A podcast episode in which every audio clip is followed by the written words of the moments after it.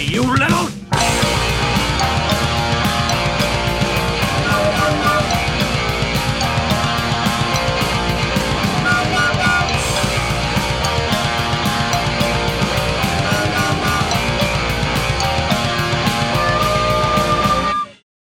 Da gibt es bestimmt auch einen, einen, Namen dafür. Die Angst des, äh, des Beginnens. Die Angst vom Anfangen. Irgendwas mit Phobie. Meinst du?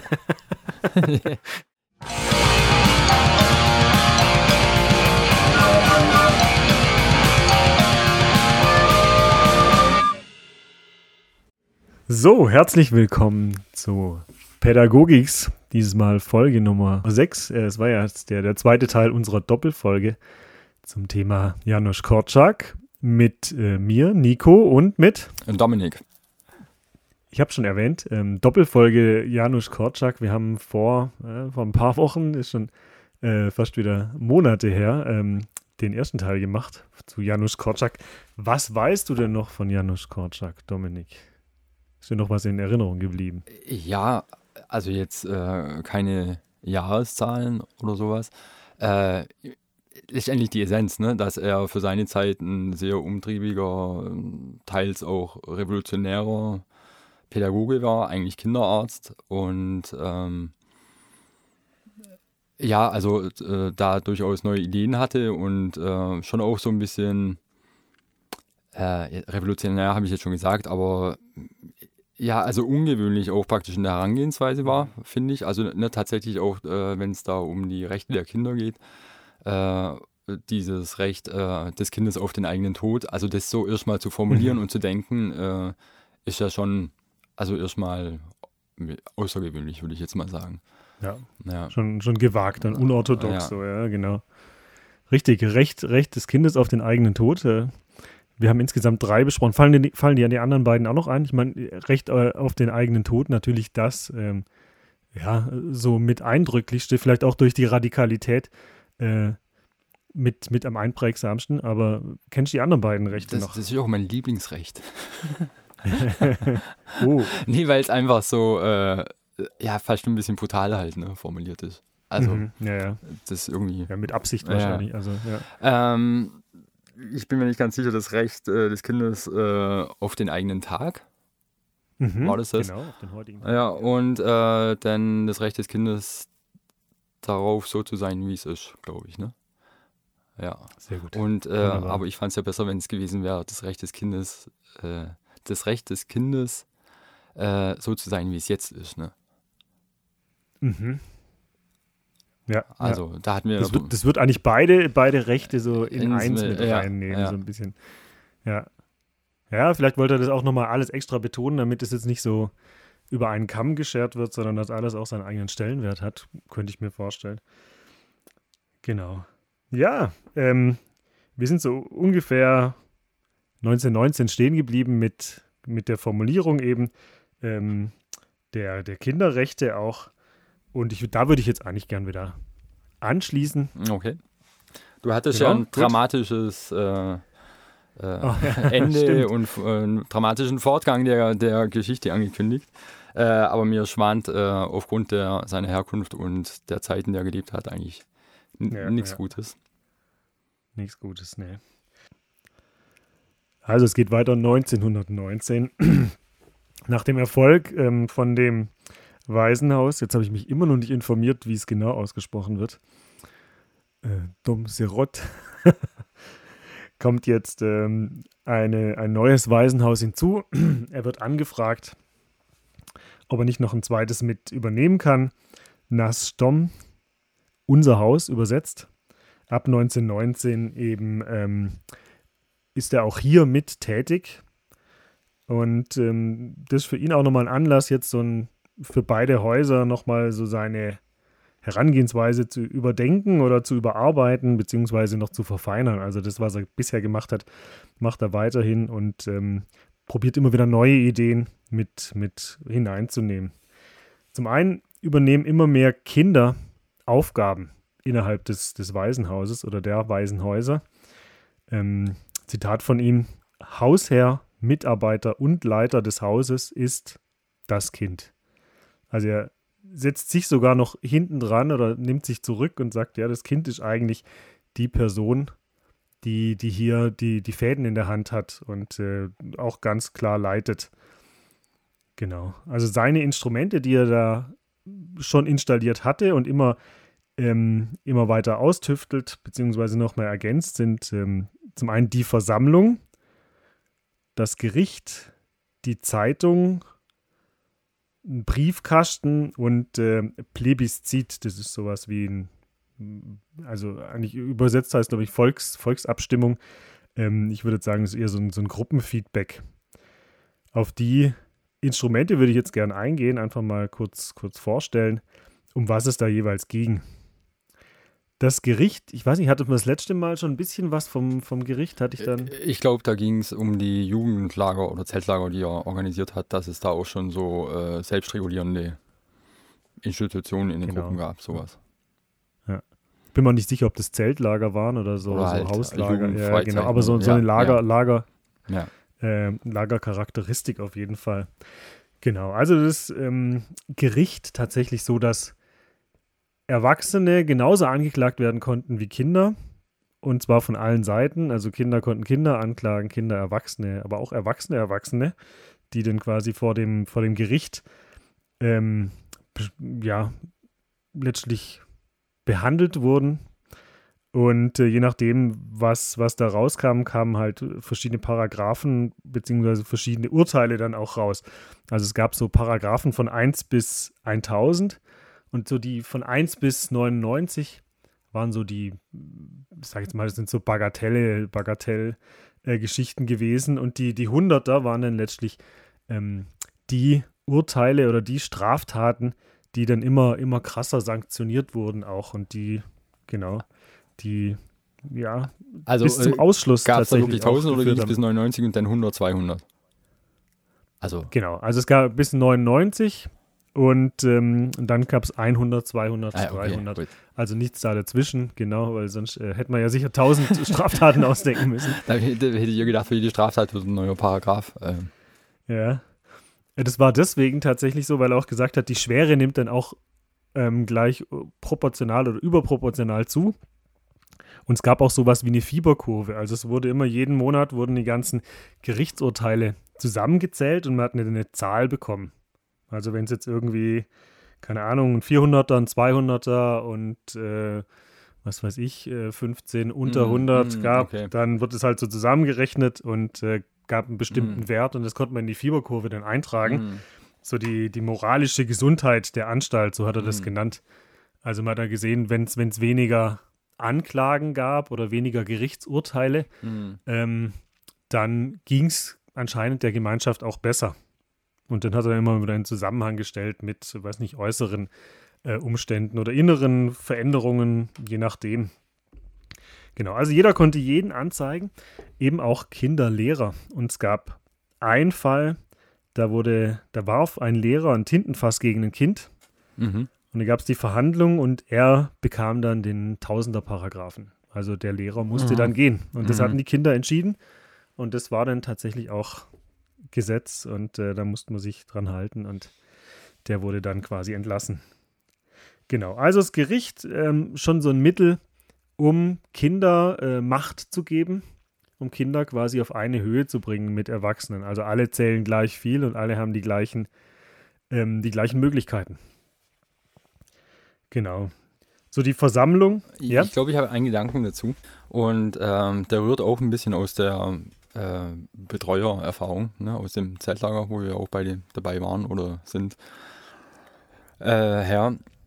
Und zwar, dass ich, äh, weil, du, weil du gemeint hast, dass diese Fieberkurve äh, denn eine Aussage darüber trifft oder äh, denn unter Umständen übereinstimmt damit ist, wie gut in der Gruppe bestellt mhm. ist, also mit der Stimmung und ähm, mit dem Zusammenleben.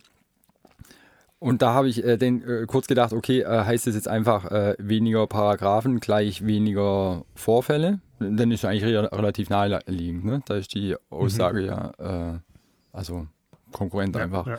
Und äh, was ich dann aber kurz überlegt habe, ähm, ich weiß nicht, ob das überhaupt beschrieben worden ist, inwiefern es aber auch die Möglichkeit gab, praktisch Fälle, die praktisch angezeigt werden konnten, aber außergerichtlich so, ja. vorab zu klären. Weil ähm, das ist teilweise meine Erfahrung, dass ich manchmal denke, das ist besser vorab eine Aussöhnung zu suchen, als das im Gericht zu veranstalten. Und mhm. ähm, das würde ja dann auch nochmal eine andere Aussage treffen, wenn man sagen würde, okay, umso weniger Verhandlungen es gibt, umso besser ist es eigentlich. Mhm. Genau. Also so wie ich es ähm, rausgelesen habe, da waren ja auch ein paar Originalzitate dabei, ähm, hat Korczak dann irgendwann auch eingegriffen, gerade am Anfang, weil es so ein bisschen Überhand genommen hat. Jeder hat das Instrument der, des Gerichts gleich benutzt, um, um jeden halt mhm. halt immer anzuzeigen. Und ähm, da gab es dann so irgendwann mal verschiedene ähm, Zeitspannen, dass man gesagt hat, okay, man muss, man muss so und so lang warten, bevor man irgendjemand anzeigt, sodass man erstmal nochmal in sich geht, dann nochmal die gibt es nochmal den Appell, dass man wirklich das auch nochmal im Dialog dann auch tatsächlich miteinander klärt, bevor man das irgendwie vor Gericht klärt. Und ähm, das war halt eben auch die Anfangszeit. Ich denke, der Unterschied zwischen ähm, unserem Zeltlager, wo es sowas ja auch gab oder gibt, ähm, zu dem Waisenhaus ist, dass die natürlich in dem System auch groß werden und das dann immer irgendwann eine, eine Natürlichkeit auch hat. Während ich jetzt bei dem Zeltlager ähm, immer das Gefühl habe, das ist, bis, bis man da wirklich drin ist, sind die, mm. sind die drei Wochen dann auch mm. tatsächlich, äh, also, zwei Wochen dann auch schon, schon gleich wieder vorbei. Also, ja. Da, da gibt es eigentlich zwei äh, äh, Szenarien und auch äh, zwei Zeltlager unter dem Aspekt, nämlich wo es gar keine Anzeigen gibt. Oder eins, mhm. da gibt es relativ eine äh, an, früh eine Anzeige und Gerichtsverhandlung und dann hagelt es die aber auch. Also ähm, Dynamik. Ja. Genau. Aber was mir da an der Stelle nochmal einfällt, das ist vielleicht ein bisschen äh, äh, kurz äh, ein Seitensprung thematisch. Aber ich meine, du hast das ja sicher auch schon mitbekommen, was ich immer so krass finde im Zeltlager. Du hast praktisch die Akteure, also jemand, der anzeigt und äh, der angezeigt wird.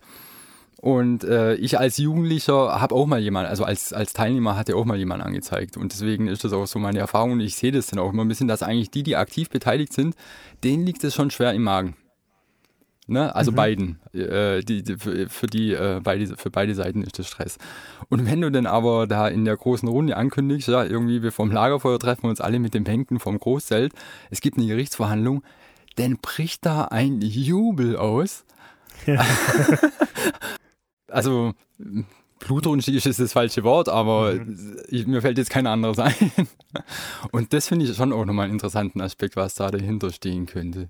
Mhm. Also diese ja, ist schon was Spektakuläres, auch was ja, Außergewöhnliches. Vor allem weiß das, man auch nicht, was auf einen zukommt. Ich meine, ja. jetzt hier, das könnten ja äh, diverse Straftaten sein und in dem Kopf, da geht wahrscheinlich schon, da, das spinnt man schon äh, die ganzen Szenarien durch, genau. Aber ich, ich denke mal, so wie du es beschrieben hast, dass das ja ein, ähm, ein Instrument war in einem Umfeld, äh, die damit gelebt haben, ja tatsächlich, ne? Mhm. Äh, wird es ähm, anders sich entwickeln und. Ja, ich glaube, da war schon eine gewisse Sensibilität auch da und, äh, und das hat, mich, hat sich irgendwann dann auch eingependelt. Genau.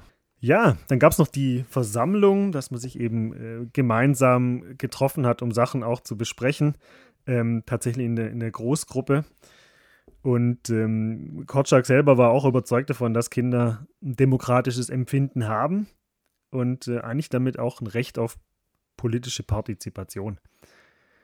Da denke ich mir auch, ich hatte neulich eine Diskussion, auch äh, mit meiner Frau, ähm, bezüglich Wahlen unter 18. Das war erstmal ein Konsens so. Unter 18 kann man auf jeden Fall schon, schon wählen, so, um das jetzt auch auf die heutige Zeit zu übertragen. Ähm, ich, ich, fand immer den, ähm, den Ansatz ganz spannend, Wahlen ab null eigentlich schon zu machen. Also, dass man wirklich auch sagt, okay, man probiert Kinder äh, relativ früh einzubinden. Jetzt wirst du sagen, ja, mit null ist man natürlich jetzt noch nicht, noch nicht so weit.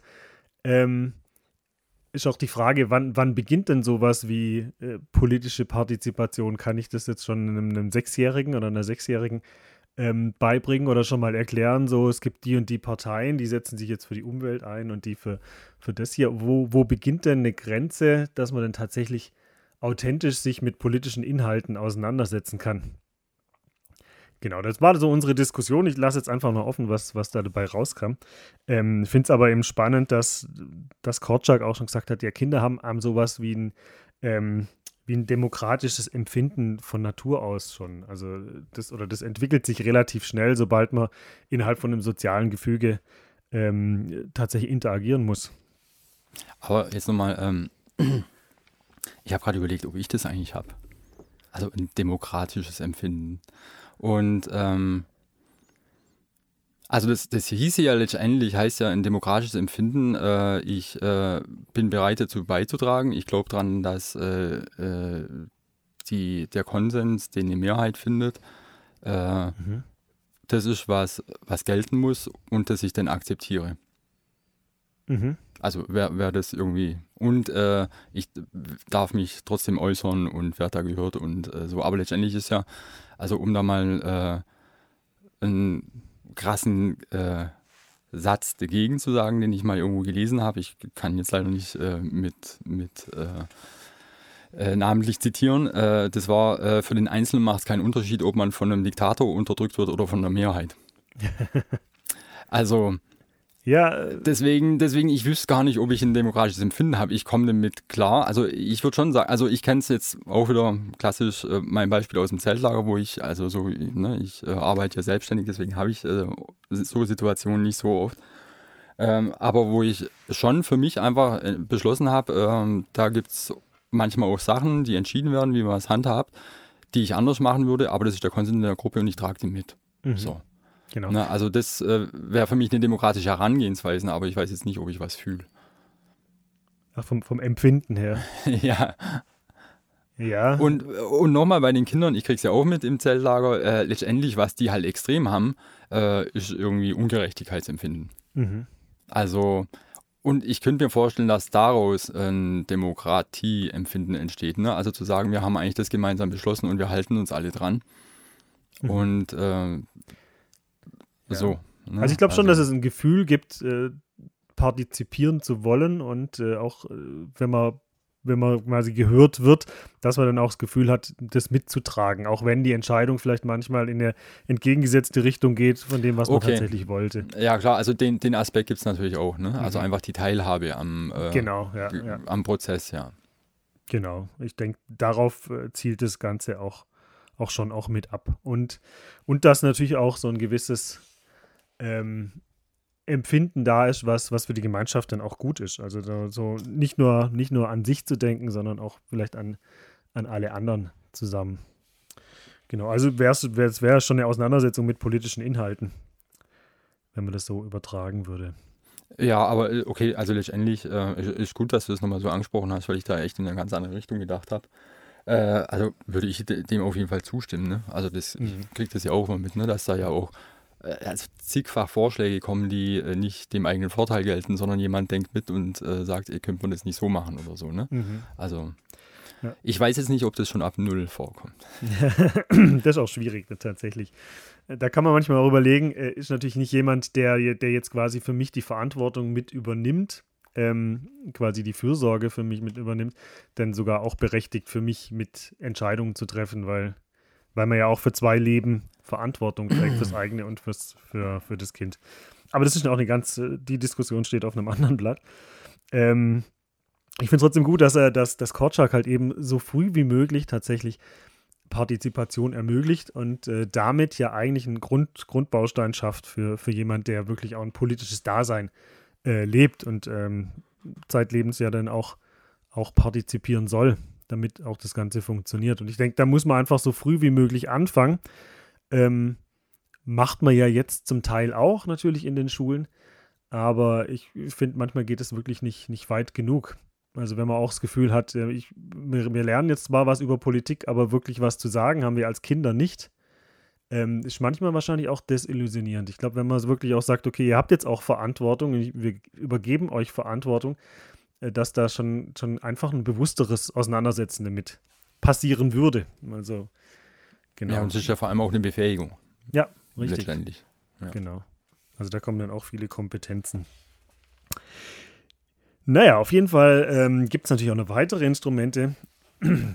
er war ein großer Fan auch von der Zeitung. Er hat äh, eine, eine Waisenhauszeitung gehabt, wo ab und an tatsächlich auch Artikel dann in, in ähm, regionalen und überregionalen Zeitungen mit abgedruckt wurden.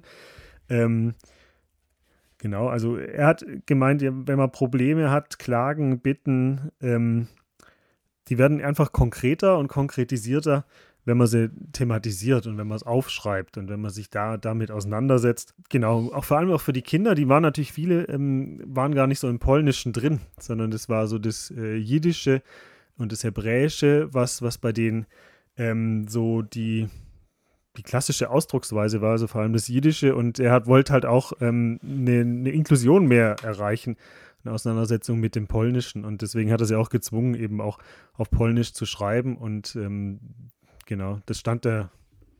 Ah, äh, ja? Haben die denn die Zeitung ja auch rausgebracht? Habe ich das jetzt? Oder die haben halt die, das war halt eine, eine Waisenhaus-interne Zeitung. Ah, okay. Genau. Ja, okay.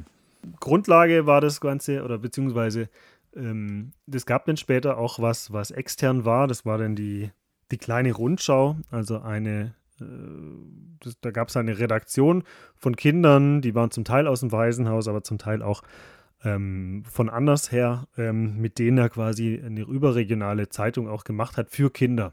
Von Kindern für Kinder. Also mit, mit Inhalten in einfacher Sprache, anregend, äh, anregend gestaltet und ähm, vor allem auch mit, mit interessanten Themen für Kinder. Genau, die gab es dann ab 1926. Also es war einfach auch ein Exportmodell. Das, was er da im Waisenhaus entwickelt hat, wird dann auch ähm, von Schulen übernommen als Schulzeitung und so, was es davor gar nicht so, so groß gab.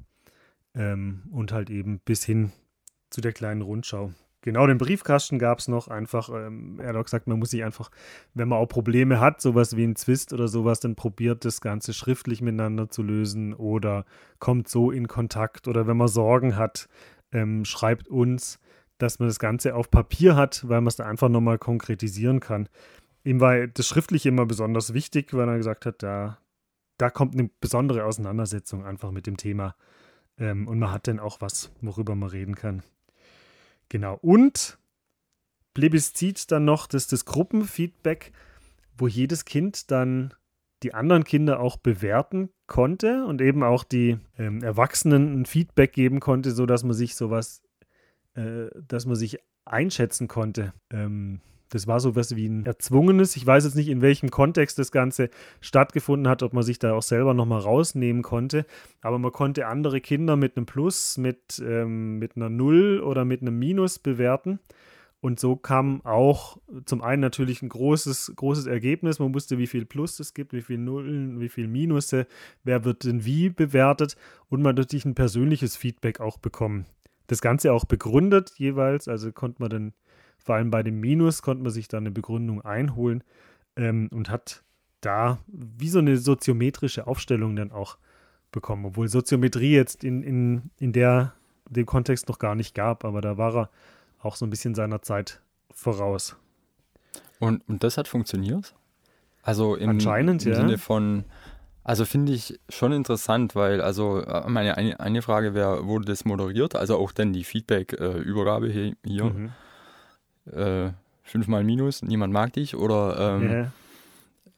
Ne, und auch wie, wie sieht da, ähm, also wie, wie läuft sowas fair ab, ne? Also ich habe jetzt gerade vor kurzem ein ganz, ganz blödes Beispiel, äh, habe ich das perfekte Dinner angeguckt. Und die bewerten sich da ja auch gegenseitig. Und mhm. du hast da gemerkt, da wurde eine mies bewertet bei ihrem Essen. Und äh, die hat dann danach nur miese Noten verteilt, ne? Also äh, meine, also finde ich total spannend und interessant, wobei ich es auch Kindern zutraue, die damit äh, langfristig irgendwie zu tun haben und ähm, in, in einer Gruppe irgendwie echt gut groß werden, dass das funktionieren kann. Also. Mhm. Also unserem ehemaligen Ethiklehrer, wir haben uns ja die Noten auch selber gegeben und das hat tatsächlich funktioniert. Mhm. Da waren alle okay damit, ne? Ja, ja.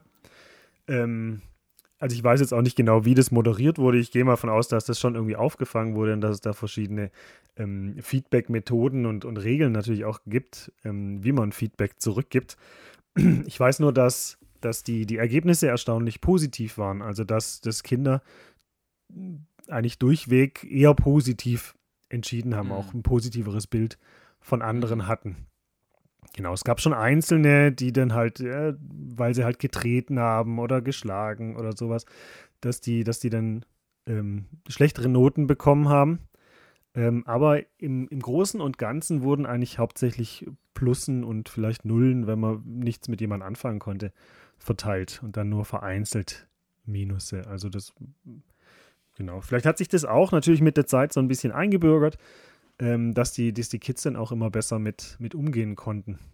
Ich meine, es ist natürlich auch äh, eigentlich was, was, was Gutes, wenn man ein Feedback bekommt, weil oftmals hat man ja auch sowas wie einen blinden Fleck oder man weiß von manchen Sachen auch gar nicht oder macht sich vielleicht sogar Gedanken, wie wirke ich denn auf andere und was habe ich denn für ein Bild und so hat man einfach auch mal ähm, das ganz klar vor Augen geführt bekommen, wo man denn auch steht und äh, gibt eine gewisse Transparenz und in der Regel auch Erleichterung. Ich, ich höre das ja jetzt einfach nur so und äh, ich, ich glaube halt generell ist sowas halt einfach zweischneidig. Ne? Also mhm. es kann ja dadurch auch eine Drucksituation entstehen, ne? also wo das praktisch ein, wie, wie ein Kontrollorgan ich muss so, sonst bekomme ich die Punkte mhm. nicht oder so. Ne? Also fände ich im Detail interessant, aber ich weiß auch gar nicht, ne, ob es da noch die äh, Informationen dazu gibt, irgendwie nach all den Jahren. Ja, müsste man sich mal durch die, die Werke Korczaks in, im Gesamten durch, äh, weil der hat schon viel aufgeschrieben und wurde auch viel überliefert. Da gibt es äh, sicher noch, noch weitere Quellen, die das Ganze so ein bisschen mehr, ein bisschen mehr Licht reinbringen es gab es dann irgendwann tatsächlich auch, ich meine, er war früher ja auf den Sommerkolonien und äh, da war er so begeistert, dass er auch so eine Kolonie nochmal installiert hat, auch für die Waisenhäuser. Rotschitschka, Röschen, äh, ich hoffe, es passt so auch von der Aussprache. Äh, das klang nicht Land. französisch dieses Mal. Das klang mal zumindest französisch. ja. Genau. Ein, ein, ein Lehrhof ähm, für Kinder des Dom Serot. Ähm, sie waren auch hier, da gab es auch, da haben sie auch Landwirtschaft betrieben und ähm, waren da halt, genau, haben sich da auch verdingen können.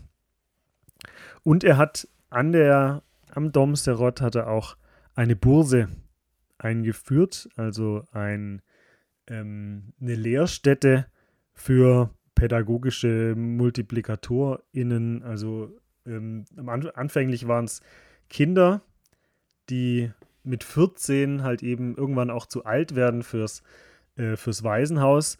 Da hat er dann zwei Zimmer gehabt, sodass die dann auch da drin wohnen konnten. Und ähm, das war natürlich mit Bedingungen verknüpft, sodass sie dann auch Tätigkeiten innerhalb des Waisenhauses mit übernommen haben, auch pädagogische Tätigkeiten. Das war so ab 1923 und ab 1925 ähm, waren dann auch Studentinnen und ErzieherInnen vor Ort und haben hier quasi praktische Erfahrungen gemacht, also beziehungsweise äh, ErzieherInnen in Ausbildung auch. Also er ist auch immer mehr in die Ausbildung gegangen, hat verschiedene Lehr Lehrveranstaltungen geführt, aber auch die Leute mit reingeholt. Er hat immer gesagt, ähm, die Devise war Lernen durch Erfahrung. Man lernt nur, wenn man auch wirklich das Ganze praktisch umsetzt.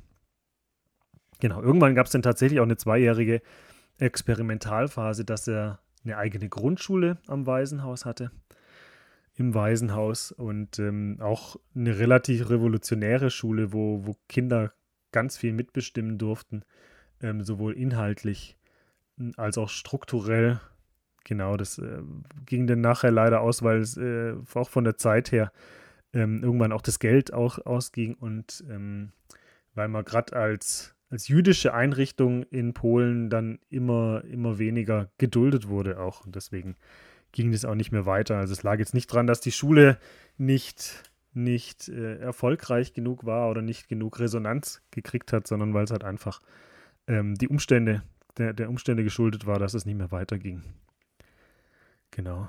Er war auch weiterhin als ähm, Schriftsteller tätig. Das hat er irgendwie durchgezogen, dass er auch immer wieder ähm, zum einen vielleicht pädagogische Probleme geschrieben hat oder ähm, wissenschaftliche oder auch zum Teil manchmal auch wieder medizinische äh, Artikel. Aber er war auch, auch als Romanschreiber bekannt. Vor allem Kinderbücher hat er dann ganz viele geschrieben, ähm, aber viele auch mit so Tiefgang. Eins heißt König Matthius, auf Deutsch äh, König Hänschen. Ähm, kann man auch kaufen in diversen Buchportalen und so. Also, glaube ich, in Deutschland erst 1970 dann richtig rausgekommen. Da geht es um einen, einen, Kinderkönig, also einen, einen, Jungen, der, der, der dann als König eingesetzt wird, äh, der dann auch Kinder als Minister einsetzt. Also sein ganzes Parlament waren dann ähm, Kinder.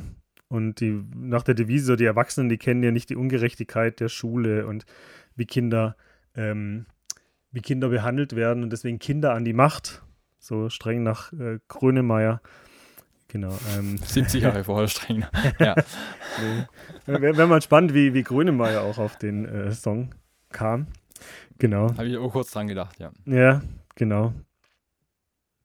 Ja, also es waren schon immer, also gerade auch bei dem König Hänschen geht es eigentlich um hochaktuelle politisch-pädagogische Themen wie Friedfertigkeit, Gleichberechtigung, Partizipation, aber auch Krieg und Unterdrückung und das Ganze in einfacher Sprache für Kinder und aber auch sehr, sehr ähm, spannend geschrieben, sodass man da auch von der Dramaturgie eigentlich dem ähm, mit entgegenfiebert. Dann hat er ein Buch geschrieben, Kaitus, äh, der, ich hoffe, Kaitus, ich glaube, so heißt er auch, der Zauberer.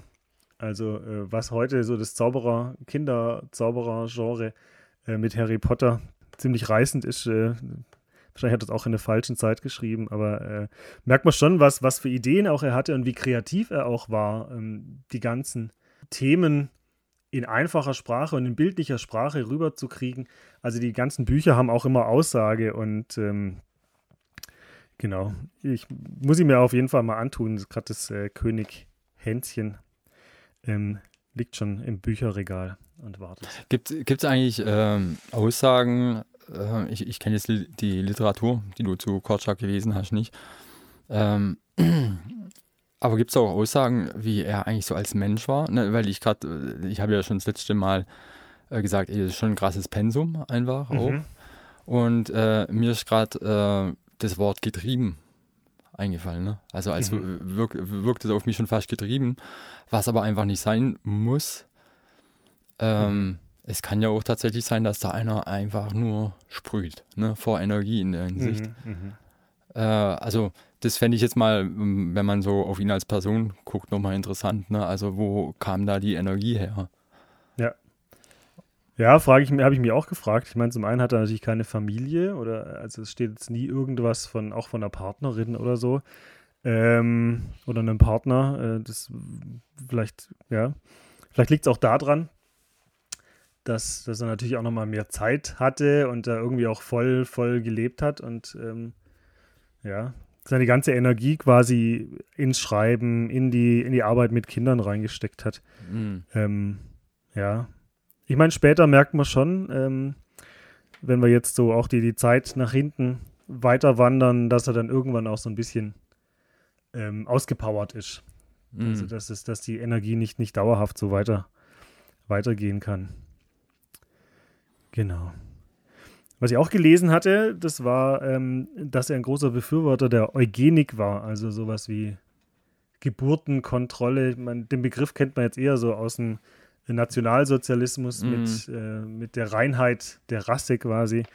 Ähm, und für ihn war es wichtig, irgendwie zu sagen, ja, wir müssen aber gucken, dass, dass nicht zu viele Kinder und nicht zu viele Kinder in Elend aufwachsen müssen und so, dass da irgendwie äh, politisch eingegriffen werden muss und Geburtenkontrolle, dass es Geburtenkontrollen geben muss, wo ich schon, wo ich schon denke, ah, okay, äh, es war jetzt auch nicht alles so äh, das, was ich, also ich bin bisher immer sehr begeistert von, von Korczak, aber es gibt schon auch so, so Dinge, wo ich denke, ah, würde ich jetzt nicht so, nicht so, nicht so unbedingt so sehen.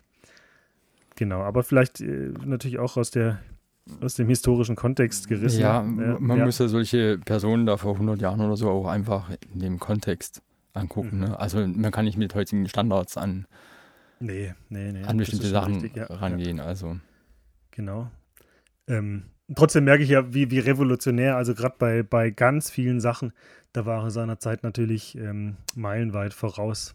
Und mhm. vielleicht sogar der heutigen Zeit noch meilenweit voraus. Mhm. Genau. Also gerade mit seinem Erziehungsverständnis, so Taten statt Worte, so dass er, dass er viele Sachen einfach auch umgesetzt hat. Deswegen ähm, nehme ich ihm auch vieles ab. Also er hat ja viele Ideen und er hat sie auch sofort in die Tat umgesetzt und, und anscheinend hat es ja über, über 25 Jahre in den Waisenhäusern auch gut, gut funktioniert. Also mhm. da sind ja etliche Generationen rausgegangen, die da, die da auch geschwärmt haben. Also es gibt ja ganz viele ähm, ähm, Berichte von, von Abgängern, von Absolventinnen, mhm. die da, ähm, die da wirklich geschwärmt haben und, und sehr davon profitiert haben. Er hat auch mal gesagt, ja, Kopf einschalten, ähm, es gibt kein Patentrezept, äh, man muss halt empathisch sein und kein Kind ist wie das andere, man muss auch genau hinschauen. Ähm, Genau, so ein äh, ambitionierter Politiker gibt Befehle, hat er gemeint, ein Erzieher versucht und forscht. Also man muss eigentlich immer wieder, wieder forschen und gucken, wie, wie kann es denn tatsächlich auch funktionieren. Das ist so der Blickwinkel auch, dass der, dass der Erzieher ja auch einen, einen Teil dazu beiträgt und nicht einfach nur sagen muss, wo es lang geht, sondern ähm, eben mhm. auch 50 Prozent auch selber beiträgt.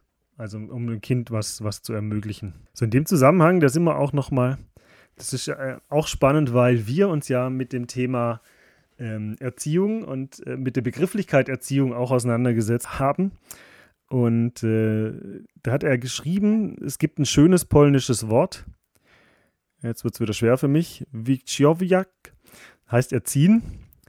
Ähm, oder Czowak, das ist so das äh, Bewahren, also das ist so der Wortteil, der da drin vorkommt. Er hat sich auch ganz konkret auf das deutsche Wort bezogen, also Wort erziehen, ziehen, schleppen, herausziehen. Das ist irgendwie so, äh, der Erzieher zieht jemanden auch. Das ist so eher den Weg vorherbestimmen und äh, man zieht ihn hinterher.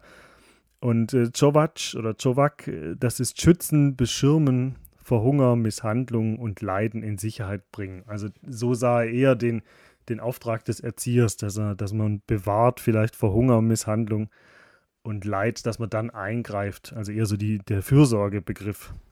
Mhm. Genau. Jetzt wissen wir auch, was Erziehung auf Polnisch heißt. ich, ich weiß es schon nicht mehr. Ja, ich kann es mal sagen. Ich habe es mir vorhin extra auf, auf Google ähm, mir vor, vor äh, vorlesen lassen. Wicjowiak. Wicjowiak. genau. Das ist klang gut. Wicjowiak. Wicjowiak. Ähm, genau. Er war auch immer so ein bisschen im Spannungsverhältnis zum Thema Religion. Er war als Jude, aber er war jetzt kein, kein bekennender Gläubiger. Aber trotzdem hat es ihm auch so ein bisschen angetan. Ähm, also er hat sich auch immer wieder die, die Bibel äh, durchgelesen und hat in die Religion schon als, als Handlungsorientierung auch gesehen. Also so das, also die Nächstenliebe und so, die, die natürlich da auch drin vorkommt. Also ähnlich ist er ja, ich weiß nicht, ob der Martin Buber was sagt. Der ist nee. ein ähm, ähm, jüdischer Religionsphilosoph, geboren in Wien, tatsächlich im gleichen Geburtsjahr, wenn das äh, Geburtsjahr 1878 stimmt. Ähm, wir haben ja letztes Mal auch davon gehabt, dass er entweder 1878 oder 79 auf die Welt kam. Mhm. Und äh, 1878 ist auch Martin Buber geboren. Und der hat im, in, der, in der Religion schon auch immer, ähm, da hat er ganz viel abgeleitet, pädagogisch. Und so, ähm, so zum Teil, da war, die waren auch in Kontakt. Und, ähm, und so in etwa hat sich das ähm, Korczak dann auch vorgestellt, sodass man, dass man die Religion schon auch, ähm, auch mit reinnimmt und sich dem nicht verweigert, obwohl er selber jetzt ähm, jetzt kein praktizierender Jude war. Kinder waren ihm zeitlebens wichtig und er hat auch mal gesagt, ja, Kindheit ist ja eigentlich auch, wenn man so rechnet, fast ein Drittel des Lebens. Also steht ja eigentlich auch den ganzen Kindern so ein, so ein Drittel der Reichtümer und Erträge zu und den darf man nicht irgendwie vorenthalten, sondern die immer auch gleich, gleich teilhaben lassen. Und ähm, da hat ihm auch so die, die Befürwortung oder so die, die wissenschaftliche definierte, der Rechtsstatus hat ihm für die Kinder auch gefehlt. Und deswegen hat er 1929 nochmal das Recht des Kindes auf Achtung formuliert. Also wir erinnern uns an die drei Kinderregeln. Jetzt hat er nochmal ein viertes, was vielleicht eigentlich auch eine gute Zusammenfassung ist von den anderen dreien, aber nochmal ähm, konkreter eben auf den Rechtsstatus verweist. Also da so sagt, ja, Kinder haben eigentlich das Recht auf Achtung und man muss sie auch achten, aber so wie sie äh, gerade in der Gesellschaft äh, behandelt werden. Das hat er dann angeprangert, ähm, so die ganze Missachtung von Kindern, ähm, sowas wie man heute auch unter schwarzer Pädagogik äh, versteht. Das hat er angeprangert und, und hat gesagt, wir brauchen eigentlich mehr Achtung und sowas muss gesellschaftlich und politisch verankert werden.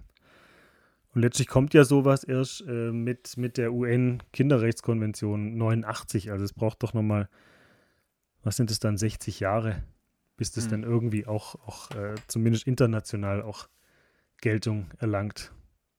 Also ich bin gedanklich bei dem Religionsthema hängen geblieben, habe dann drüber nachgedacht, konnte aber parallel trotzdem noch zuhören. Sehr gut. Irgendwie ging es, aber jetzt habe ich gemerkt, okay. Also nur, ähm, weil ich ja gedanklich auch dabei bleiben muss hier und äh, deswegen mal das hier kurz zum Austausch ähm, mit der Religion. also jetzt mal einfach meine Gedanken dazu. Ne? Also ich äh, kann das verstehen, dass man sagt, man holt sich da Impulse.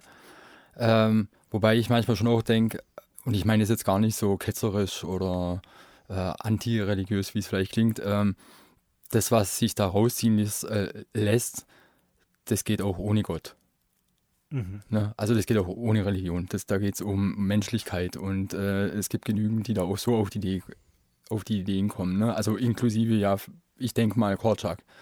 Mhm. Und, ähm, und dann habe ich noch kurz überlegt, äh, okay, aber wo wären denn äh, die Ansätze, wo ich in Religion sehe tatsächlich? Und das wäre wahrscheinlich jetzt auch ein großes Thema, aber was mir da nur eingefallen ist jetzt, was ich interessant fand, ähm, also das äh, war was, was ich als äh, jahrelanger Messdiener äh, mitgenommen habe und was ich äh, zum letzten Mal auch bei der Kommunion von deiner ältesten Tochter mitbekommen habe, äh, wo es eigentlich so um Momente von ja so Gemeinschaft und ein Stück weit auch Spiritualität geht. Mhm. Na, also wo es äh, wo es und zwar nicht hier steht was in der Religion und das lehre ich und ich glaube, sondern ich erfahre was ne, innerhalb von, von religiösen Riten oder sowas. Also so habe ich das empfunden. Ne? Also sei es als Messdiener, wenn man da als Gruppe steht und singt, äh, was bei Eveno Shalom Alechem, was da ja auch irgendwann ein Mantra wird. Ähm, und genauso war es auch bei der Kommunion von, von deiner Tochter, ne? wo man, äh, wo diese Prozession da war mit der Monstranz und alle einfach nur gesungen haben. Und ähm, da hatte ich irgendwie das Gefühl, da, da entsteht ein Zugang äh, zu was, was halt uns Menschen ja eigentlich auch betrifft. Also man kann es ignorieren, man kann ohne das leben, aber man kann Kontakt dazu haben und das ist eigentlich äh, eine Begegnung damit zu haben, halt doch nicht zu wissen, woher man kommt und wohin man geht und was das alles soll.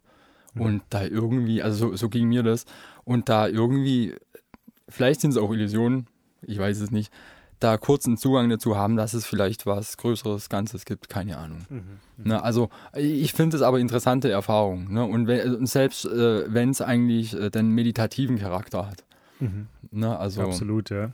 Also das ist mir jetzt nur äh, alles äh, ziemlich schnell durch den Kopf gegangen, wo ich gedacht habe, okay, Erziehung und Religion. Ähm, mhm.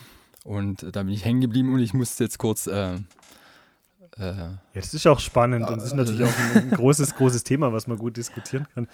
Ähm, ich glaube, Korczak war nicht wirklich gläubig. Das ist natürlich jetzt im Bereich des Spekulativen. Aber das Judentum war natürlich auch ein Teil weit Identifikation natürlich. Ähm, so, man, man, sucht so das Gemeinsame. Und es war natürlich eine Möglichkeit, jemanden auch abzuholen, wo, wo jemand steht und dann zu sagen, okay, das, das binde ich mit ein, ähm, war für ihn ein, ein, ein gutes Mittel, auch seine Sachen äh, erreichen zu können. Ich habe so viel aufgeschrieben, ich könnte natürlich zu jedem Punkt nochmal ein bisschen mehr, weil ich habe äh, da dann, weil, also weil die Literatur auch so viel hergibt. Genau. Grundsätzlich, er war natürlich ein großer Pestalozzi-Fan und das merkt man schon auch an seinen, an der Herangehensweise, wie, ähm, wie er auch Inhalte gestaltet hat, dass er immer erst das Herz angesprochen hat, so die, die Motivation, die Sittlichkeit und dann, dann erst den Kopf äh, hinterher. Also, dass, dass man schon auch mit, mit voller Motivation dabei ist. Und ähm, dass jedes Kind auch wirklich eine, eine, große und wichtige Welt hat. Spannend fand ich die Sicht, also es ist auch ein Zitat eben, jedes Kind hat eine große und wichtige Welt, also eine eigene Welt. Allerdings zwei Kinder haben drei große Welten. Also quasi das eigene, das andere und das Gemeinsame. Und drei Kinder was, ist nicht Drei gleich. Kinder haben äh, was, äh, die Zahlen habe ich nicht logisch okay, zusammengebracht. Ich, ich sag's nochmal. Ein Kind hat eine große und wichtige Welt. Zwei Kinder haben drei große Welten. Drei Kinder, das ist nicht gleich 1 plus 1 plus 1. Also es geht auch mhm, immer um okay, das Gemeinsame. Ja, ja. Genau, und äh, da muss ja. man sich auch jedes Mal einfügen äh, mhm. oder einfühlen.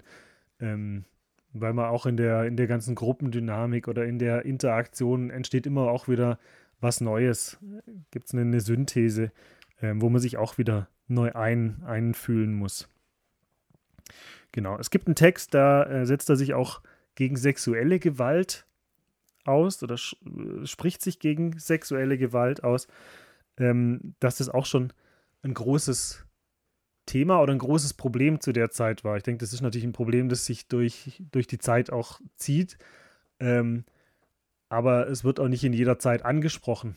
Und deswegen fand ich es auch spannend, dass er, dass er sich dazu eben auch geäußert hat und hat gemeint, wenn Kinder da Schaden davontragen oder Ereignisse oder traumatische Ereignisse erfahren haben, ähm, dass sich das eben oftmals ein Leben lang ähm, auswirkt und äh, dass man, genau, ja. Äh, We weißt du, was mir gerade auffällt?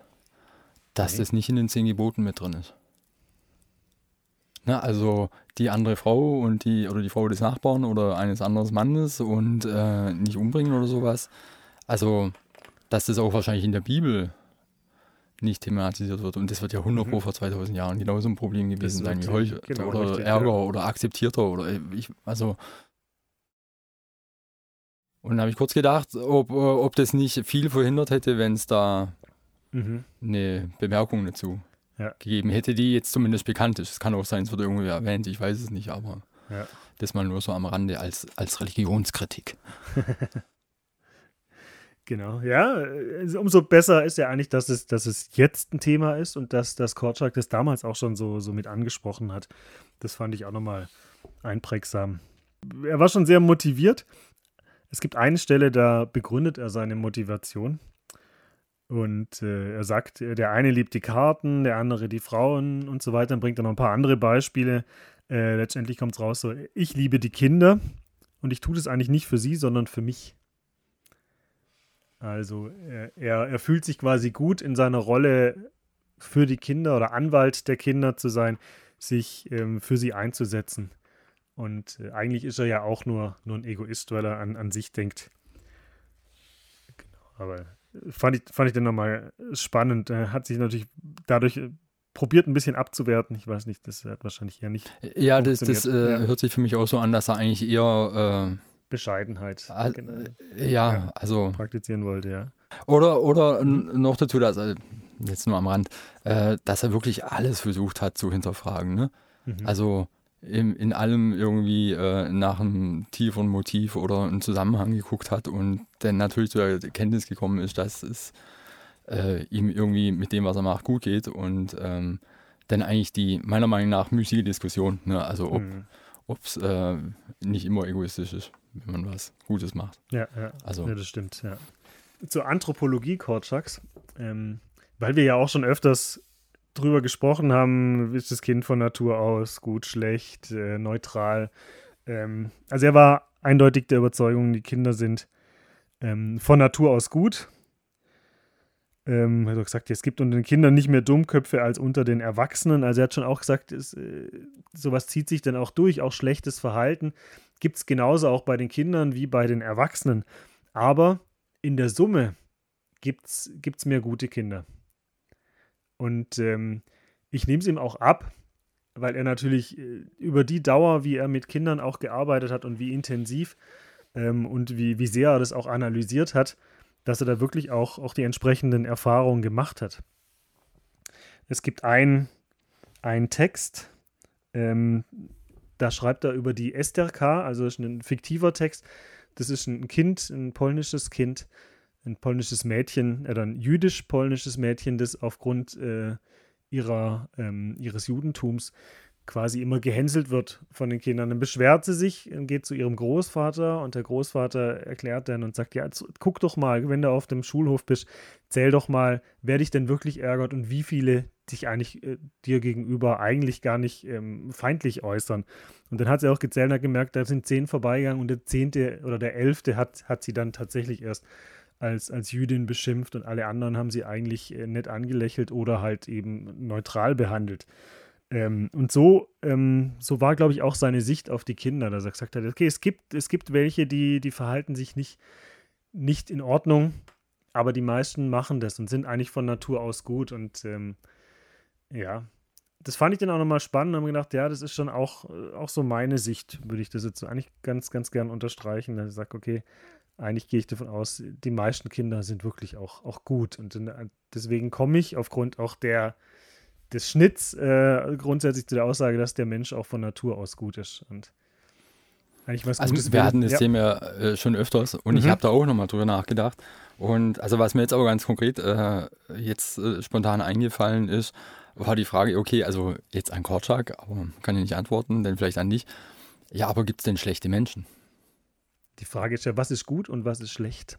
Das ist eine, ja, also man, das ist sehr da, kann man, da, da, fallen aber schon ein paar Sachen ein. Ne? Also es ja. geht ja darum, um, um, äh, um die moralische äh, Wertung von mhm. einem Mensch. Ne? Mhm. Und, und also da würde ich ja irgendwann schon sagen, okay, da ist jemand ein sch schlechter Mensch. Also anhand von bestimmten Kriterien, wenn man einfach sagt, okay, wie empathisch, also habe ich jetzt irgendwie gewissenlos Zehntausende ins Massengrab geschickt oder nicht. Also mhm. äh, ähm, oder was auch immer. Also das fängt ja schon an, wo man sagen kann, okay, da einigt man sich auf so ein Urteil. Mhm. Ähm, und dann wäre aber die Frage, wo ist der Kipppunkt, ne? Von Kind zum Erwachsenen und ab wann äh, sagt man da, okay, äh, wann kippt es? Und letztendlich, wenn man so an die Frage herangeht, heißt ja, es gibt einen Wendepunkt, wo es kein Zurück mehr gibt. Und deswegen würde ich äh, dir da zustimmen, dass Kinder in der Tendenz gut sind, weil es da von der, also das klingt jetzt vielleicht ein bisschen trocken, aber von der Hirnentwicklung einfach noch äh, eine Offenheit gibt. Also das ist noch äh, offen für viele Seiten und für sich äh, in eine bestimmte Richtung zu entwickeln und äh, Muster noch abzulegen oder neu anzulegen. Mhm. Und ähm, also das jetzt nur noch mal als, als äh, was ich da mal mitbekommen habe, äh, Gerald Hüther hatte ich auch schon mal erwähnt, mhm, glaube ich. Ne? Ja. Also der hat es so beschrieben, dass, also der hat es eigentlich mit Säugetieren verglichen und dass äh, der evolutionäre Vorteil vom Mensch eigentlich darin besteht, dass die Gehirnentwicklung äh, aus dem Mutterleib raus verlagert wird. Mhm. Das heißt, da kommt eigentlich ein unfertiges Wesen zur Welt. Mhm. Und ähm, und deswegen ist es eigentlich schon fast schwierig, einen Menschen mit Menschen zu vergleichen. Also du kannst einen Fohlen, das auf die Welt kommt, in der Form, also aus dem Blickpunkt immer mit einem Fohlen vergleichen. Also das sind immer Fohlen, die die, die gleichen also biologischen Prozesse durchgemacht hat und auch in der, in der also Hirnentwicklung die gleichen Prozesse, während die bei Menschen einfach noch extrem unterschiedlich sein können. Mhm. Und ähm, deswegen wird wahrscheinlich auch die Frage, ob der Mensch jetzt, also jetzt, wenn man mal jetzt vom Menschen ausgeht, ob der Mensch gut oder schlecht ist, ist wahrscheinlich total müßig, also weil es mhm. nicht vergleichbar ist, wahrscheinlich an einem bestimmten Punkt. Ja, aber ich sage mal, die Grundtendenz ist ja eigentlich, eigentlich was Gutes, also dass man wirklich auch ähm, mit einer guten Intention rauskommt und der, der Erzieher oder die Erzieherin dann auch den Auftrag hat, ganz wie das Jovi Watch äh, letztlich ähm, das auch ausdruckt, dass man das Ganze bewahren soll eigentlich. Dass man als, als Erzieherin oder als Betreuerin von einem Kind dann auch wirklich den Rahmen schafft, dass sich sowas auch weiterentwickeln kann und dass da jetzt keine, keine schlechten Einflüsse kommen, sondern dass man das Kind auch in seinem So-Sein unterstützt und, ähm, und dass da die Tendenz ja eigentlich auch was, was Gutes ist. Also auch, auch in schlechten Zeiten äh, sollte man dann quasi da sein und äh, gibt es dann immer noch das Gute in den Kindern. Ja, da denke ich nochmal drüber nach. Also äh, nicht, weil ich es jetzt widerspreche, sondern also es gibt ja auch einfach die Frage, was erleben wir als gut, ne? Ja. Also weil äh, ein soziales Verhalten können wir als gut empfinden, was aber eigentlich aus einer gewissen Hinsicht einfach auch nur wieder äh, äh, also überlebenswichtig eigentlich ist, ne? Mhm. Mhm, also ja, ja. ist immer die Frage, äh, inwiefern kann man sagen, da ist jetzt was besonders Gutes, ne, aus einer moralischen, höheren Betrachtungsebene, also das Gute, oder ist das einfach auch eigentlich relevant, also und mhm. normal in der mhm. Entwicklung, aber ja, ich verstehe, ja. andere äh, Diskussion. Ja, das stimmt, genau. Ja, ähm, vielleicht weiter biografisches oder weiteres zu seinem Lebenslauf dann noch. Genau, er hat dann angefangen, noch Rundfunk zu machen. Ähm, allerdings nicht unter dem Namen ähm, Janusz Korczak, auch nicht unter Henry Goldschmidt, sondern. Ähm, ich muss jetzt nur kurz lachen, jetzt macht der Rundfunk. der Fernsehen lässt er aus. Er hat dann noch eine Kinderschifffahrtsgesellschaft gegründet und. Nee, ja. aber ja. Ja. Genau. Plaudereien des alten Doktors nennt er das. Äh, ab 1934. Er darf es auch gar nicht unter seinem Namen ähm, rausbringen oder beziehungsweise er darf nicht, er ist nicht stellvertretend mit seinem Namen dabei, sondern er macht es wirklich auch ganz anonym. Ähm, das will auch, glaube ich, die Rundfunkgesellschaft so, ähm, weil natürlich da auch der, der Judenhass und die, ähm, ja, den, den, die Diskriminierung der Juden immer weiter, weiter zugenommen hat. Genau, und das hat er gemacht. Das war dann mit einem, da gab es wieder ein Intermezzo. Nach zwei, drei Jahren hat er wieder ein bisschen Pause gemacht. Dann, dann durfte er doch nochmal ran. Genau, hat dann immer so die, die fröhliche Pädagogik auch propagiert da. Eigentlich hat er da relativ viel in ganz einfacher Sprache ähm, mit den Leuten gesprochen. Also er hat da so Zuschriften bekommen, da ist er dann auch wieder drauf eingegangen. Ähm, hat er einfach, es waren wirklich, glaube ich, Plaudereien. Ähm, und dann ist er später eben auch mehr auf die Pädagogik eingegangen und vor allem auf die, auf die Bedeutung des Humors und hat dann immer auch ganz viel ähm, zum Thema Humor gemacht. Ähm, das zeigt auch so seine, seine positive Sichtweise ähm, auf, die, auf die ganze Sache und trotz, trotz der Zeit auch seinen Humor zu bewahren. Genau, das Waisenhaus musste dann ins Ghetto umziehen.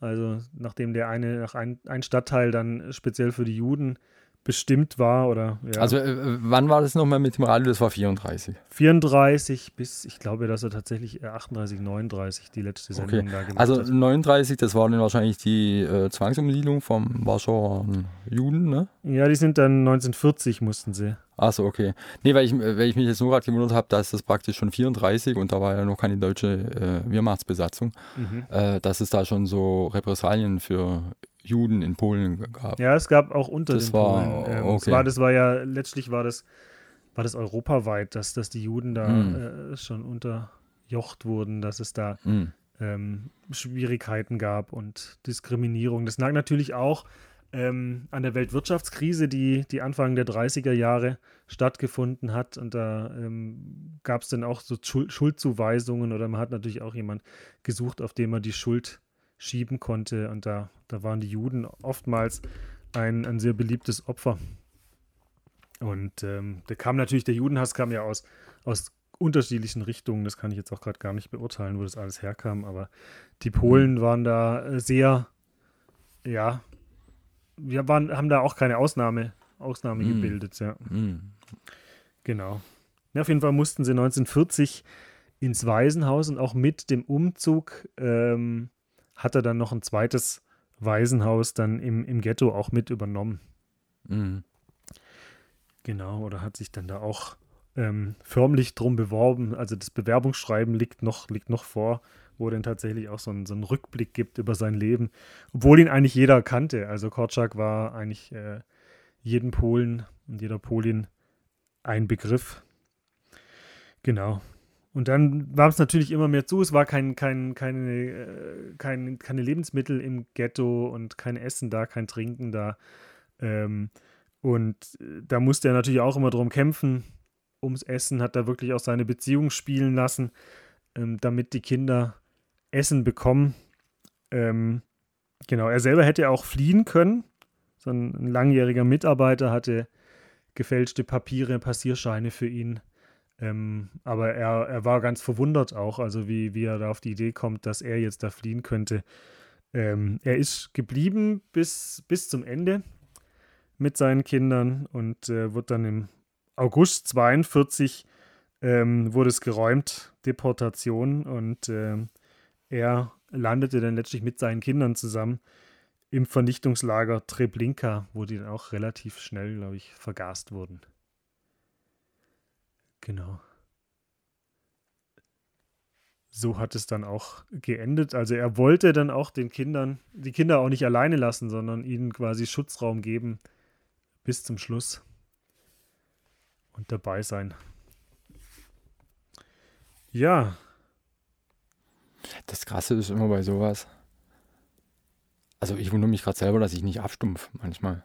Ne, also weil, das kann natürlich jetzt auch sein, weil ähm, wir haben jetzt schon irgendwie das letzte Mal über eine Stunde über Korczak geredet, ne? Und auch jetzt einfach nochmal, ich glaube, es liegt auch einfach daran, dass wir jetzt gerade eine, eine Stunde intensiv äh, über so einen Mann geredet haben und äh, da ja einfach Bilder im Kopf sind, ne? Also wo, äh, die was ähm, äh, intensivieren, ne? Also da gibt es einfach eine gedankliche Welt, die ich jetzt auch in meinem Kopf, äh, wie auch immer, ne, äh, zu dem Mann empfunden habe und deswegen also das trifft, also, ne, ich, äh, mich mhm. erwischt es immer noch, wenn ich es dann höre, ne? Mhm. Also, ja, vor allem, wenn man es mal mit einem Einzelschicksal dann auch, auch verknüpft wird. Ich meine, das ist natürlich so eine gigantische Zahl, was die Shoah an, an, an, an Menschenleben vernichtet hat. Ähm, und, und jetzt, wenn man da auch mit, mit wirklich sieht, was es da an Einzelpersonen oder mit Einzelschicksalen dann auch äh, zu tun hat, das ist dann, geht einem dann auch nahe, ja, auf jeden Fall. Ja, du, ich weiß gar nicht, ob ich jetzt was dazu sagen kann, weil ich, das war neulich schon so, ich bin auf irgendeinem Sender äh, hängen geblieben. Und das war eigentlich so von Anfang bis Ende war das wieder so, äh, also Dokumentation in dem Bereich und äh, auch im anderen und über Massenmörder und wo, also deswegen auch die Frage, ob der Mensch jetzt wirklich gut oder schlecht ist. Also man kann da manchmal schon auch, na, also sehr geknickt ins Bett gehen. Ja, wäre jetzt spannend, wie, wie Korczak das auch sehen würde jetzt so mit der. Ich meine, er hat, er hat Erfahrung gemacht auch mit, mit den Deutschen. Er wurde dann, äh, nachdem er die Augen, äh, die Augenbinde, die, die Armbinde nicht tragen wollte, weil er gesagt hat, es gibt äh, menschliche Gesetze und es gibt göttliche Gesetze und ähm, und daraufhin wusste, musste er ins Gefängnis und hat tatsächlich danach auch so ein bisschen sein Bild über die Deutschen und ähm, vor allem ähm, die Personen, die jetzt halt so, so Pflichtgehorsam ausgeführt haben, hat er sie ja so ein bisschen relativiert. Auch ähm, davor hat er eigentlich ein relativ, er hat ja auch ein Jahr in Deutschland äh, gelebt, wo er in mhm. Berlin war. Ähm, und da, da, da, hat er ein ganz anderes Bild von den Deutschen gehabt. Und gerade die, die jetzt hier so eigentlich nur wie eine Maschine funktioniert mhm. haben, da hat er nachher auch richtig Angst vor denen. Also das hat so ein bisschen sein, sein Weltbild auch erschüttert. Mhm. Und ähm, das war ja wahrscheinlich auch das, das Problem, so der, der Pflichtgehorsam der Deutschen, dass es, dass es zu sowas dann auch, auch kam. Also ich will jetzt hier keine Ursachenforschung betreiben, aber ähm, das hat irgendwas mit dem Menschen auch gemacht. Und äh, deswegen so das, das, das Schlechte im Menschen, ja, war vielleicht das, dass sie ihren Verstand ausgeschaltet haben und nicht mehr, nicht mehr vernünftig waren, nicht mehr empathisch und sich in andere reingefühlt haben. Ja. Äh, also letztendlich auch, ne, wenn, wenn ich das jetzt höre und wenn wir das nachlesen und wir gucken da jetzt äh, rückblickend drauf und äh, also erleben, in Anführungszeichen erleben oder halt äh, verarbeiten das aus unserer Perspektive. Und was mir aber noch eingefallen ist, äh, ich weiß nicht, ich glaube, der heißt Frankl. Ah, wie heißt denn der nochmal? Der Begründer von der Logotherapie. Mhm. Nicht Logopädie, sondern Logotherapie, also sinnzentrierte Psychologie ist das. Äh, der ist, glaube ich, auch in einem Konzentrationslager gestorben und der hat praktisch bis zum Schluss gesagt, das ist alles sinnvoll hier.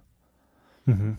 Na, also das ist alles lebenswert. Und ähm, äh, jetzt erstmal schwer vorstellbar, aber ich habe jetzt nur gerade über, überlegt, ob denn auch bei Korczak äh, in so einer Situation einfach ja dann bis zum Schluss mit den Kindern und, mhm. äh, und war in dem Sinne auch wertvoll. Ne? Also weil mein Gedanke war, was mir ganz häufig passiert, wenn ich da äh, dementsprechende Berge von Toten oder sowas schon gesehen habe, wo ich auch gedacht habe, was für eine Verschwendung von Talent und menschlichem Leben und, mhm. und äh, Schönheit und allem. Ähm, und das habe ich da auch gedacht, was für eine Verschwendung, ne? Aber was ist, wenn in so einem Augenblick, ohne das jetzt zu relativieren, er für sich sagen konnte, hier ist was Sinnvolles. Also ich bin bei meinen Kindern, ich kann mhm. Sicherheit geben, die finden Sicherheit. Ähm, mhm. Und das jetzt einfach mal für sich betrachtet, mal noch mhm. äh, zu sehen. Mhm. Also, das, ja. also wer weiß. Ja, ne? noch das Beste draus ja. zu machen oder genau nochmal noch mal da zu sein. Nochmal noch mal Sinn zu spenden oder, oder Schutz zu geben. Also ein spannender Mensch, Janusz Korczak. Was mir nach wie vor imponiert, sind, ähm, sind die Ideen, die er hatte, die er dann auch in die Tat umgesetzt hat und das Ganze eben auch immer ausprobiert hat. Ähm, ich weiß jetzt natürlich nicht so von, von den Fehleinschätzungen, da wird er wahrscheinlich jetzt auch nicht so viel berichtet haben, aber er hatte wirklich gute, gute Ideen und ähm, konnte das dann auch immer, immer gut umsetzen. Er hatte natürlich schon auch irgendwann so seine Zweifel, denn zum Teil, ähm, aber im Großen und Ganzen war er, war er ein sehr optimistischer Mensch und ähm, hat vor allem die Kinder innerhalb seiner Einrichtung ähm, wirklich auch befähigt und ihnen Kraft gegeben und Kompetenzen auch, ähm, wie es eigentlich, finde ich, äh, groß, größtenteils, größtenteils, größtenteils auch so sein sollte oder gesamtgesellschaftlich äh, könnten wir uns da nochmal ganz viel von abschauen und mehr in die Richtung gehen. Ich glaube, da ist noch viel Potenzial da. Und nicht immer nur mit kleinen Reformchen so in der Schule was ändern, sondern manchmal braucht es da, glaube ich, auch so einen Paukenschlag und äh, mal so eine äh, Veränderung der Sichtweise, ein Paradigmenwechsel. Den könnten wir uns gut von Korczak abschauen, finde ich. Du hast mich ja letztes Mal auch gefragt, was ich, äh, äh, also zum Ende der Folge letztes Mal, wie ich jetzt irgendwie Korschak finde oder was ich mhm. davon halte. Und das, das war für mich halt einfach viel Info erstmal so und ich habe das auch also ja als informativ äh, erlebt, ne? was ich mhm. da gehört habe. Und, ähm, und jetzt, äh, vielleicht auch nochmal durch das äh, traurige Ende, äh, gibt es nochmal mehr persönlichen Bezug dazu und auch eine, also eine Achtung einfach mhm. vor, äh, vor ihm. Und ähm, ja, ja, also ich glaube, das Wort Achtung trifft schon ganz gut. Also und Anerkennung, die ich da habe, was er da in seiner Zeit gemacht hat. Und was mir dann nochmal äh, aber gerade eingefallen ist, äh, was vielleicht auch helfen würde, das auch nochmal zuzuordnen oder einordnen zu können.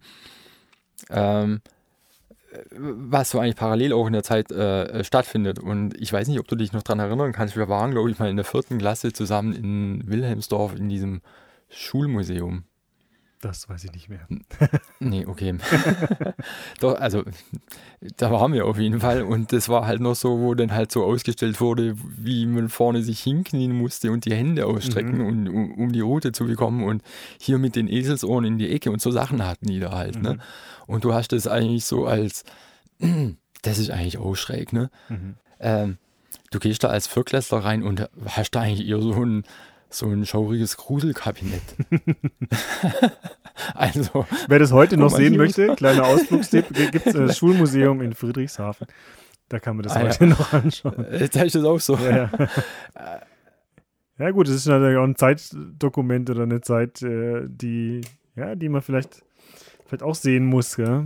Aber. Ja, und da habe ich einfach nur kurz gedacht, okay, hier Korczak 1920, das und das, der Rest der Welt 1920 so. Ja. Äh, jetzt mal ein bisschen überspitzt formuliert, ne? Also das äh, genau, ja. wird es dann sicher auch nochmal äh, ziemlich einordnen ja. und gut darstellen, was er da wirklich vielleicht äh, vor allen anderen und äh, naja. Vielleicht wird es das in 100 Jahren auch wieder geben. Da gibt es das Schulmuseum jetzt Schule vor 100 Jahren und da gab es so Einzelne, die haben das anders gedacht, aber die, haben, die haben sich auf den Podcast beschränkt. Gut, ich bin mit meiner äh, Geschichte hier zum Thema Korczak oder meinem Bericht zu Ende. Hast du noch Fragen? Ähm, ich könnte noch was zu dem Paradigmenwechsel sagen, aber das können wir hinten raus machen. Oder in einem anderen Podcast. Um, ja, oder in einem anderen Podcast, ja. Ähm, nee, eigentlich so jetzt erstmal nicht. Ne? Also, das war jetzt ähm, also nicht nur informativ, sondern äh, tatsächlich auch ein bisschen bewegend, mhm. fand ich. Äh, und an der Stelle vielen Dank für den Themenvorschlag und dann würde ich schon mal sagen an alle, die uns zugehört haben, bis zum nächsten Mal. Genau, vielen Dank fürs Zuhören. Wir freuen uns über Feedback. Tschüss.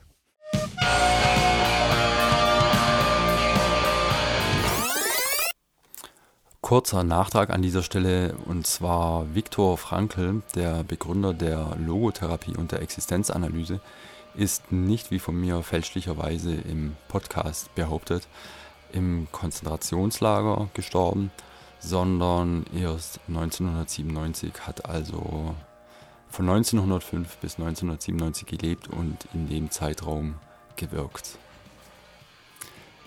Das an der Stelle schon mal gleich korrigiert.